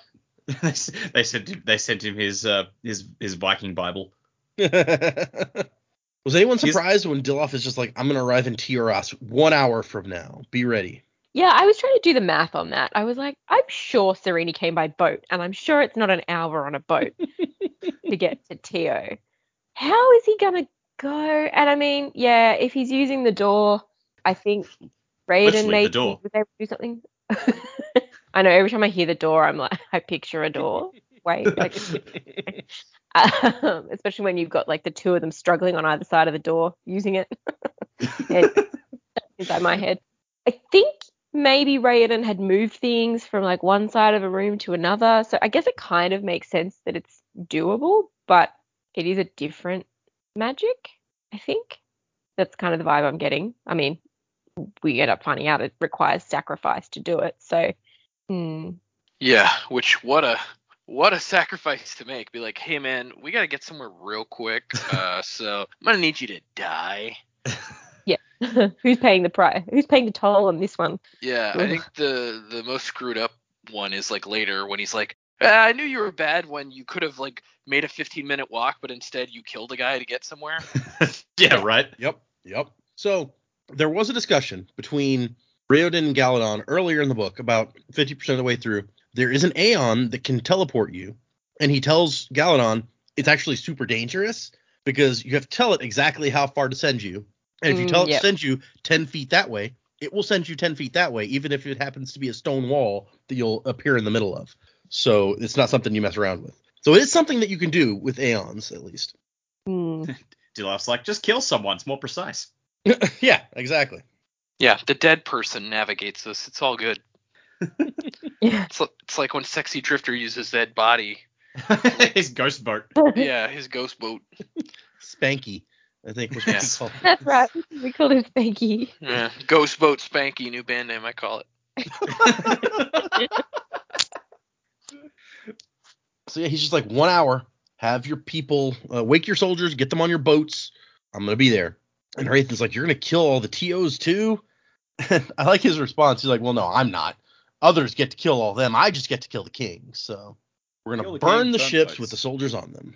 Just this is this is all in like one night. This is happening. It's kind of messed up. Yeah, if you thought last night when Roial died it was fucked up, just oh man. it's true. Oh goodness. And Hrathen's like, dude, I had Eventeo already. Like, this is not necessary. He's like, you may have converted him, but you're simple-minded if you think he'd actually allow our troops on his soil. And Hrathen's like, this is real. This is just about you and how much you hate Elantris, isn't it? Like, I, I seriously don't know how much of this is, uh, how much of this is signed off on by Viking Pope. Like, was this all part of the plan? And Viking Pope was like, yeah, we definitely need to kill all these people. Or is this Dilaf's idea where he's like, no, we're gonna kill everyone. I don't know. It seems like it's probably his idea. Like, and and Wyrn's like, all right, may, makes us mighty. That's fine. You do you, man. Like, that's why I put you in charge of that monastery. You know what you're doing. And he's just like, don't question me, Hrathen. The Dakhor outside of the law. I will not hesitate to kill you. And then, kind of as an afterthought, he's like, oh, right, Raoden, you're still here. Forgot about you. Shove a sword through your stomach. So, yeah, that sucks. I was like, oh man, he's gonna feel every bit of that for eternity. Ugh. Yeah. Why does everybody always shove a sword through the stomach too? That's that's two of Sarene's bows who just got got swords shoved through their stomachs. Convenient stabbing height. Most body Yeah. mass there. Raoden kind of collapses as Sarene screams, and we get a section of him just like uh, uh, kind of psychedelic as he disappears into agony, and he falls down, and his he now he is among the Hoed, And his mantra is "failed my love, failed my love," which that's sad. And the monk's like, "Okay, what do we do with uh, everyone else?" After he says that they're bringing Sarene, and Dilaf's like, "Gather everybody, take them into Elantris. You'll find the Elantrians near the center of the city in a place that seems more clean. I don't know how he knew that. Like, who told him about New Elantris?" There's fucking rumors, man. The seance. and uh, the monk's like, "Oh yeah, no, we already found them. It's all good. They are efficient killing machines." He hisses again here, but it's a happy hiss. he does. It's a pleasure. He's a snake. So we got Lord Voldemort. Yeah, we're just there. Vol- Vol- Lord Voldemort made of bone. Actually, the hissing could just be the wind whistling through gaps in the bone. It's true. It's like, sure. He's like, "Could you stop doing that? It's not me." I'm not. Uh, I'm not doing that voluntarily. It's a side effect. He's like, make sure you gather up all the bodies because Elantrians don't die as easily as normal men, and we don't want anyone to escape. Once you got everyone in place, bodies, Elantrians, and future Elantrians, meaning anyone else in K, say the purification rites and burn them all. And he's like, okay, Hrathen, come on, we're going to Teoras. And move into our last chapter, which is a Galladon viewpoint, at least to start with. That's new. And Galladon and Karata are hiding over in the shadows, watching shit go down. And after everyone else leaves Raoden there, they come up to him and hear his little Hoed mantra. And uh, the, the last hour had been a horror. Galladon and Karata had been at the library planning how to lead the people away from Elantris. They heard the screams even at that distance, and by the time they got there, everyone there had already become Hoed. So basically, as far as they know, they're the last two walking, talking Elantrians at this point. And Karata's like, "Come on, we got to go." And Galladon's like, "No, I have a promise to keep." Looking up the mountain towards where the pool is, he's like, "Raoden made me vow to give him peace, and after I see to him, I'm gonna do the same for myself. We're the last ones, and there's no room for us in this world. That's sad." Oof. And then we had a Lukel point of view, and with how like pithy and like jokey he usually is, this is a really depressing point of view for him, where he's just like, "Yep, we're all gonna die, and there's nothing we can do about it." And I like the part where it's like, "Yeah, none of us really fought back. Uh, they didn't have any trouble except for Kiin, who fought back real hard. They had to like knock him out and tie him up, and he still gets a kick in at the people walking by." And so Lukel knew that they were marching towards their own executions. They were here to commit a massacre, and no massacre would be complete with victims left alive. Then we get Hrathen and, and Dilaf. They're hanging out with uh, in a circle of 50 monks and one monk in the center. We're doing a ring around the rosy type of deal. The monks began to glow, the bone inscriptions beneath their skin shining. A jarring sensation, and then Kae vanished, and they reappeared reappeared in an unfamiliar city, which we, is Teoras. The man in the in the center of the circle uh, did not make the trip. That monk had been fuel, his flesh and soul burned away, a sacrifice in return for their instantaneous transportation. Yeah, that's hardcore. Like Dilaf chooses a roof for everyone to climb, and one of the monks picks up Hrathen and throws him over his shoulder and carries him up there, despite his plate armor, which he is now wearing. Then they just drop him onto the roof, like whatever. And Dilaf's like, "We're early. We'll wait a bit." Because yeah, I guess it didn't take him nearly an hour to gather up and go. Sarene's just giving him the eye. Yeah, you know what? I don't blame her. No, yeah, no, not the slightest. Then we cut back to Galladon, who is kicking himself for having been taken in by Raoden and his optimism. Hey, man, I should just kept sitting in the damn street. Shouldn't let this guy trick me. Dolok and Sule, you certainly made a mess of me. And I like it says Galladon had stood amid the carnage, screaming at Raoden for abandoning them, for leaving them behind. The prince had betrayed them for Sarene, which I don't think is entirely fair, Galladon, but okay. The, I, I kind of skipped over the part where we get details on, uh, you know, people's arms and legs missing and faces crushed by rocks, and I don't think we need to go into the. That was awful. Yeah. Yeah, we don't need to revisit that. I'm sure Maurice is still out there somewhere. He's just uh, cre- he's created a dummy of himself. Like, he's, he's he's just invented that somehow. Uh, life, and, uh, now- model decoy, yeah. Yeah, yeah, and now he's roaming the countryside free as a bird. so yep, Galladon and Karata are carrying Raoden up the mountain. They have to rest every once in a while because uh, they're still, you know, weak and weak muscled Elantrians. We cut back to Lukel, who is Elantris was dark. They're all being held prisoner, and there's a bunch of Fjordells gathering up an enormous pile of wood. Gotta gotta build your, get your, a good fire going to burn all these people. Lukel had tried to convince his wife to plead for freedom because she was Svordish, but she would not go. That's that's bold. Only Adien stands apart from the family, staring at the pile of lumber. And then I you notice, completely, f- I completely Yeah. forgotten about this guy. right? We find out some interesting stuff in this chapter about him, but we- Yeah. he, he is kind of easily forgettable. He doesn't show up that often. So I hadn't forgotten about him. I, in fact, I, you know, I kept wondering. I wonder if we're ever gonna find out what his deal is. But then when we find out, I'm kind of even more confused. So, Yeah, right. like, did they did they know he was an Elantrian and they just disguised him as a normal person so that he could stay with them? Yes, that is Like- exactly what happened. Basically, is he woke up one morning transformed, and his family's like, "Yeah, we're not telling anyone and getting him sent into Elantris. Fuck that." Yeah. And it ex- it's foreshadowed because we've had several times where Kiin's family is suspiciously knowledgeable about what Elantrians are like. Right. And that's what I was about to say. That would make sense then because his even his young kids knew like no that's Elantrians yeah, that's how they are. They don't eat. It's like, Yeah. yeah, no, Adien's an Elantrian. He doesn't eat.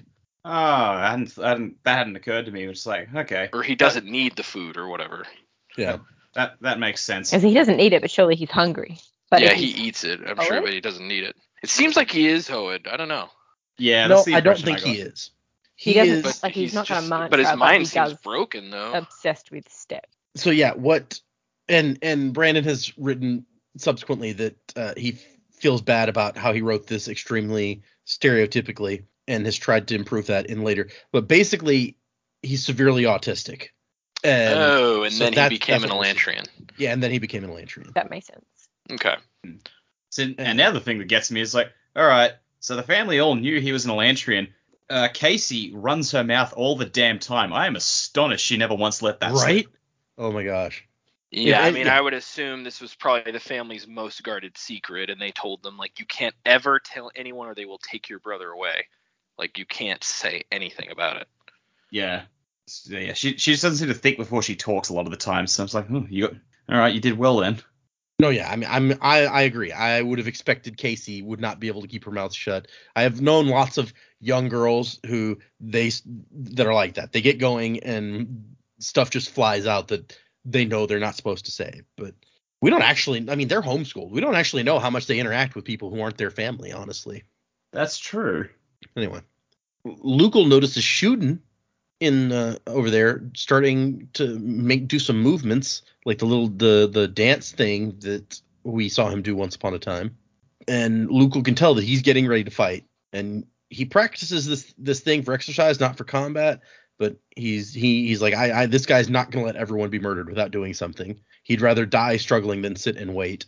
And Luke feels ashamed by this. His eyes find a table leg that one of the soldiers has dropped nearby, and he goes, When Shuden fights, he's not to do it alone. Probably completely pointless, but I mean, you're going to die either way, so why not at that point?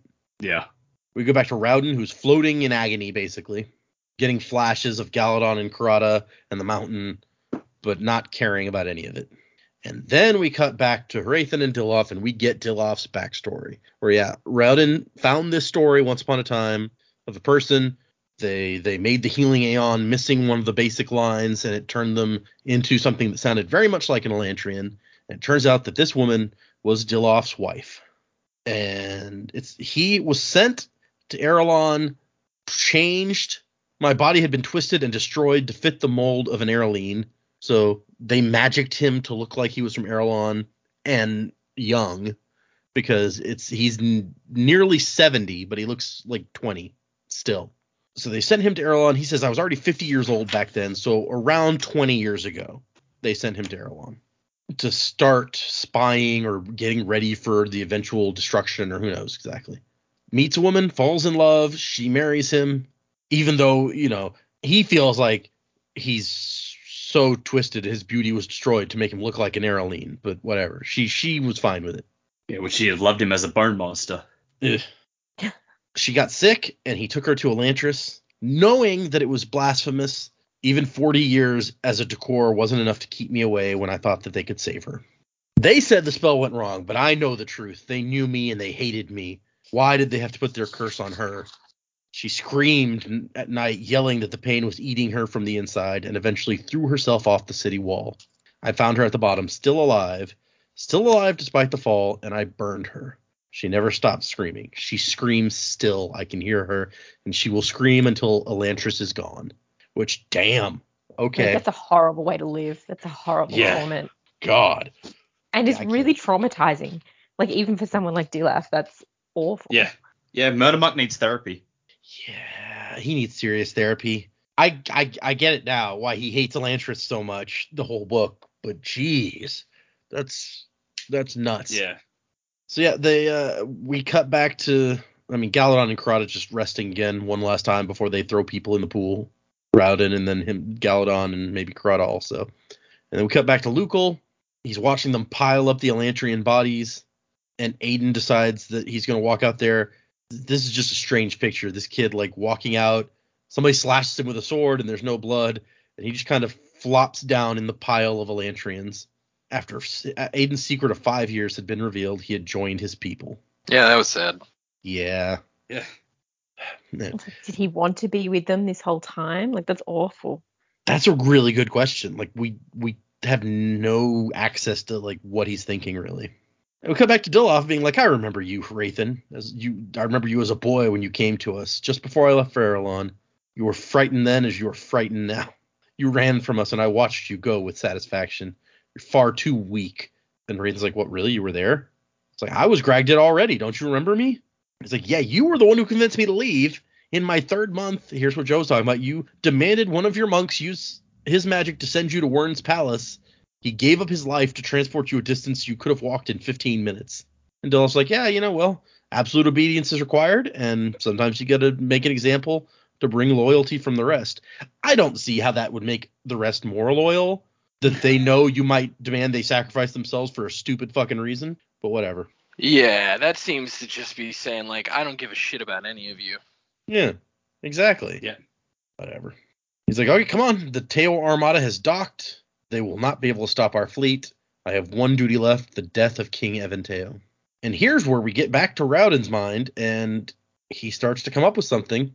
He sees Aon Reo, which his name is clearly based on, a large square with four circles around it, lines connecting to the center, a widely used Aon, especially among the Korathi, for its meaning spirit, soul. You realize that Elantris, with its four walls, forms a square, and the four outer cities surrounding it, their borders circles with straight lines leading to Elantris. He feels he has figured something out. Not that he can say anything. Then we see go back to Lukel. The soldiers are pouring barrels of oil on the bodies. Three shirtless warriors standing to the side, singing a chant. Not just singing. That would be weird. It's like yo ho ho and a bottle of rum. Gonna build me a pile, gonna set it on fire, gonna throw the parties on, and we'll all have a drink. Uh, back to King Eventeo. Like we're really just, jumping. Yeah. and Hrathen and Dilaf are there, ready to do their thing. And Hrathen is still conflicted. He's like, I, you know, we're we're doing what Wyrn apparently wants us to do. The Fjordell Empire is going to win, but I was supposed to save these people, not slaughter them all. Um, he, he does not like what's going on, basically. And Dilaf is over here whispering like, "You, princess, are a disease. Before you came, even the Airlines hated Elantris. You're worse than they are. You're one who's not cursed, but seeks to be cursed. I considered killing your father first and making you watch, but now I see it will be much worse the other way around. Think of old Eventeo watching you die, princess. Ponder that image as I send you to Jadis, eternal pits of torment. Which I don't know that we'd heard he had eternal pits of torment before, but I buy it. It sounds on par. Yeah, yeah. That's that's Yeah, that's very brand. Jaddeth. Yeah. Back to Raoden, who's trying to claw his way out of his own mind because he thinks that he's co- come up with an idea and he he needs to actually try to do it, but he can't get back in control because of the pain, and he feels himself being pulled towards something round and blue, the pool. He's like, "No, not yet. I know the answer." Raoden screams suddenly, twitching. Galan was so surprised that he dropped the body. Raoden stumbled forward, trying to get his footing, and fell directly into the pool, and that is the end of our section. Oh, That's shit. unfortunate. Jeez. Oh, why could I figure this out before we got here? Thankfully, uh, you know, after this uh, fine episode of our podcast, we can just finish it. Yeah. Yeah. No joke. So yeah, what do you guys? Let's let's do predicaments. What do you guys think? Uh, we got three chapters and an epilogue left. What is? Uh, how's this gonna go? Okay. I Braden's not dying in the pool. I feel like he's unlocked like some secret he's figured out. Uh, he's gonna now he's gonna see what life what what actually happens in the pool, why people dissolve, and he's sort of gonna use that power, come back out, and he's gonna have full access to the Elantrian magic. So he's probably gonna go uh, zip zip zip straight everywhere he needs to go and save people. And yeah, he, I don't I don't know like the how or the why of it, but he's basically gonna have use all the Elantrian magic to show up and do what he needs to do, and he's gonna save everyone. He's gonna Superman his way through it. Mm, okay. Yeah, my, I my predictions from last time still stand. I um I think he's going to I, I think to die in the pool you have to be willing to die. I think maybe that's part of the magic of it. It's like cuz you know, if they had ceremonies in that pool, it it seems unlikely that Elantrians would be like, "All right, just shove him in there." So I almost wonder if maybe they themselves would walk into the pool and lay somebody who is ready to pass on into the pool, and they had to be like willing to to basically end their life. Because that would make sense in their system of magic like if somebody just decided like you know i've lived a long time. I'm ready to to leave. Um i feel like i've done everything i need to do. So maybe the pool is more about like you have to have some kind of willingness to to be gone um for it to for its magic to work so i think maybe he'll be in the pool and then it'll be kind of like a funny moment of like oh nothing happened well good i i figured it out guys and and then yeah, I I kind of agree with Dak. There's going to be like some kind of magical, mythical way to to basically make everything better. Uh, it'll be like you know a guy that we all know and like. He sticks both his arms uh, into a power and then becomes really powerful and then uh, makes everything right again. You know, it'll be so, it'll be it'll be like that. Something. I mean, I I don't I've never read a story like that. I don't think, but uh, it'll be uh it'll be like that. Okay. So kind of kind of this along the same lines Dak was thinking. Yeah, I was making a joke about uh, the Mistborn books, but nobody laughed, so I guess I'm moving on.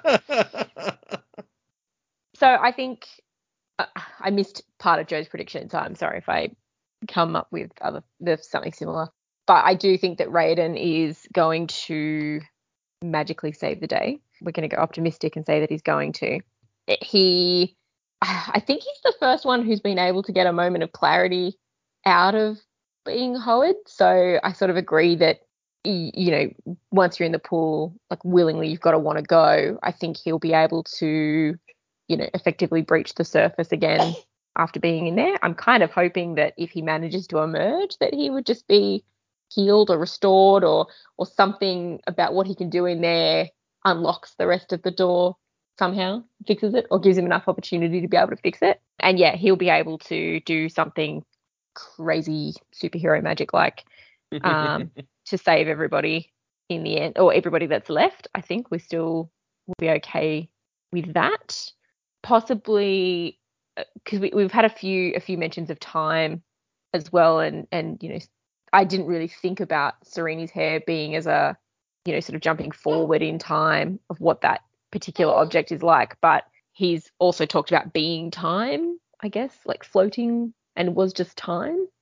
So i don't know maybe he'll be able to rewind some time to get them what they need to get things fixed. Uh, i'm not sure we might do a you know a time turner situation and be able to run around and fix things. i'm not quite it? sure there Okay. but maybe maybe we'll get something like that. Sorry bubby you just have to wait a minute my other my other thoughts is that Dilaf caused the original is it the Reod? Shaod? Reod, yeah, with the the of Elantris, basically. Yes.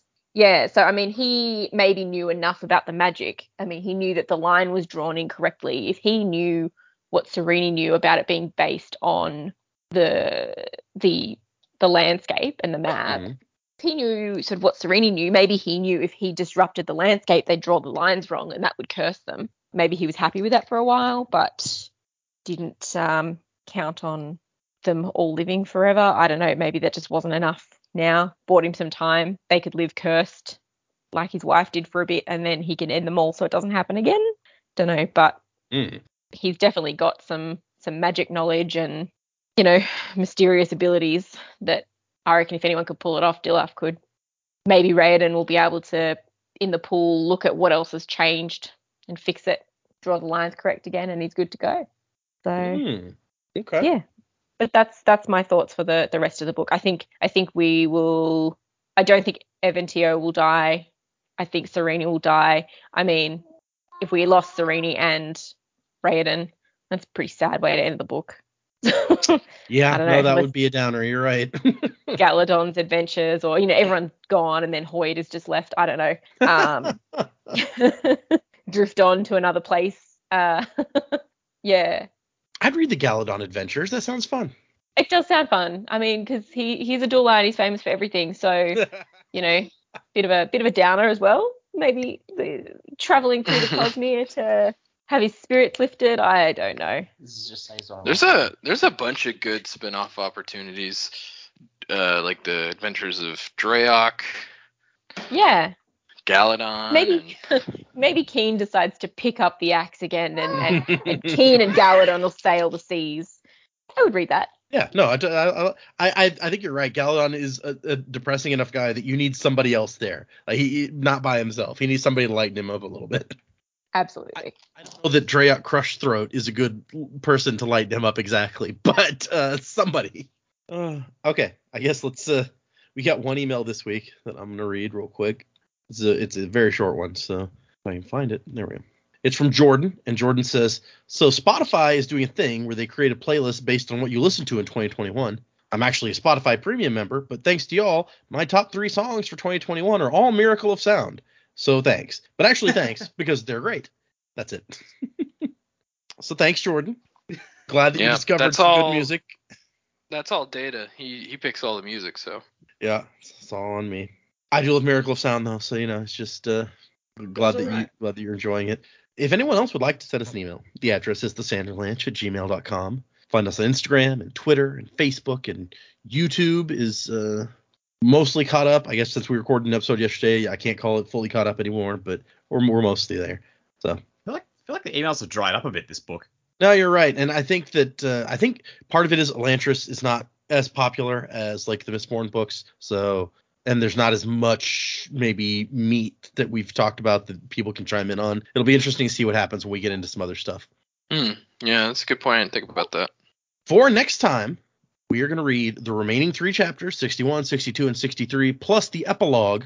And I almost said the whole rest of the book, but that's not technically true because for the episode after that, we're going to read some other stuff that's at the back of the book. So just as a tease here, we're not reading this yet, but there's uh after the epilogue a section called the Ars Arcanum, which is also in the Mistborn books. But there's two parts of the Ars Arcanum. There's a section called On Aon Dor, and there's a section called List of Aons we're going to be read the on Aon Dor section. You don't have to read the list of Aons, but uh, so that's going to. It has some interesting. I remember Khriss that we met wrote all of these uh, Ars Arcanums in the various books, so she's got some interesting commentary on how the magic in this world works, and uh, some she brings in some a little outside knowledge to maybe help us understand some of the stuff that's going on.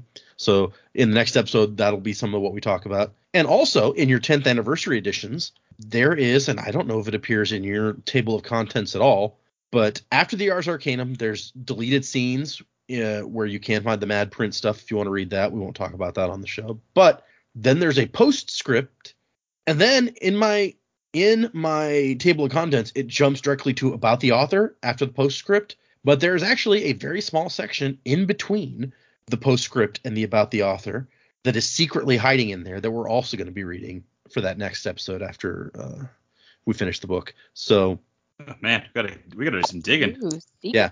there's there, there's Yeah. there's there's some tiny hidden gems inside the end of the book, and then after that we're going to move over to a, sh- a short story from Arcanum Unbounded that uh, happens at the same time as the last few chapters of this, or actually I guess at the same time as what we're reading now is the short story happening uh, with some other characters. Sexy So- Drifter, Hoid. Uh, so it'll be it's called The Hope of Elantris is the name of the short story. So that's another Mm. thing we're going to be reading. And I don't feel bad about like revealing all the stuff ahead of time because it's ob- anyone who knows we couldn't put The Hope of Elantris anywhere else. It's happening at the same time as this. Hmm. Uh, so it wouldn't make sense to read it at any other time other than next. So yeah, that's where we're going. Anyway, but for next time, three chapters and the epilogue, and then stop there. Don't read further in the book because that will be for the next episode. Okie dokie. Fair enough. So yep, uh, we're right at the end of this book. It's very exciting, and then, like I said, the hope of Elantris, and then what are we moving on to after that? It's a secret. Oh, secret tunnel through the mountains. We'll we'll, we'll announce that at, on uh, on that episode where we do the Ars Arcanum and the Hope of Elantris short story and stuff. We will let everyone know what we're reading next. Very exciting. We're moving on to some other something else once again. So Cool. yep, that's that's what's coming in the near future. Music by Miracle of Sound. Thank you everyone so much for sticking with us through pretty much all of Elantris now, and I hope you're all as excited as I am to get into the interesting and magical, mysterious stuff that is happening elsewhere in the Cosmere. We're uh, gonna jump jump around again before too long to other planets and things. It's very exciting time. And like I said last time, we're probably going to end up returning to Scadrial sooner than I'd originally intended. But that's not to say that that's next or anything. It's just that we were going to spend like two months on the White Sand graphic novels, and now we're pushing that back a little bit. So it moves everything else up a couple months. Hmm. So yeah. Anyway, Crazy. yeah, you, you, you know, I'm, I'm, I'm, uh, you guys are just like whatever. We don't really, we didn't know anything about what the schedule was before, so Yeah. well, that doesn't tell us jack. Yep. But yeah, so I'm just flying by the seat of me pants. So, uh, what's the schedule? It's secret. Yep. Okay. Oh. But I, when we started this episode, I ordered Dak and Jamie the next full novel that we're going to be reading, so y'all will get that in the mail soon, and then you'll know what at least what full book we're going to next. There's some short stories in Yeah. between, so As long Oh, as tell Australia me, Post actually gives tell it to us. yeah. Well, Oh, we'll yeah. see. Anyway, thank you everyone for listening and uh, hanging out with us, and Uh, wasing to the time of next, everyone. Kolo? Yeah, I, I, I, I got it. My bad.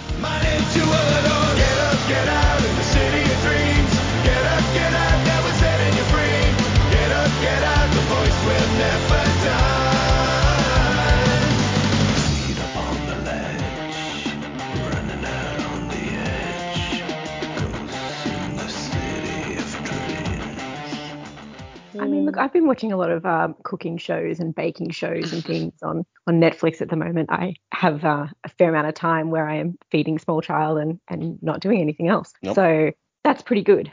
Man, Crushthroat's taking on the seas or something. What an epic cooking show. I would watch Oh my the God. shit out of that. oh my gosh, that's that would be amazing. Pirate Today Gordon on Ramsay. Crushthroat, you will have to prepare octopus, but not just any octopus. This octopus has been swallowed by a giant squid. Begin! Wow, yeah, like that, that elimination would would be brutal. be a thing. yeah, that you just get fed to the giant squid. He just punts him off the ship. Yeah, just like they all have to walk off a plank as soon as the show starts. You have the weakest dish of the day. Walk the plank. Winner gets an extra tot of rum. Yeah, now now we need a pi- just a pirate themed cooking show where you have to walk the plank when you lose it. Yeah, okay. Yeah, Oh. it's like the floor is lava, but with but with a cooking show. People are just dramatically like, no. Today you must cook. You must prepare the shark for cooking before the shark prepares you. Ha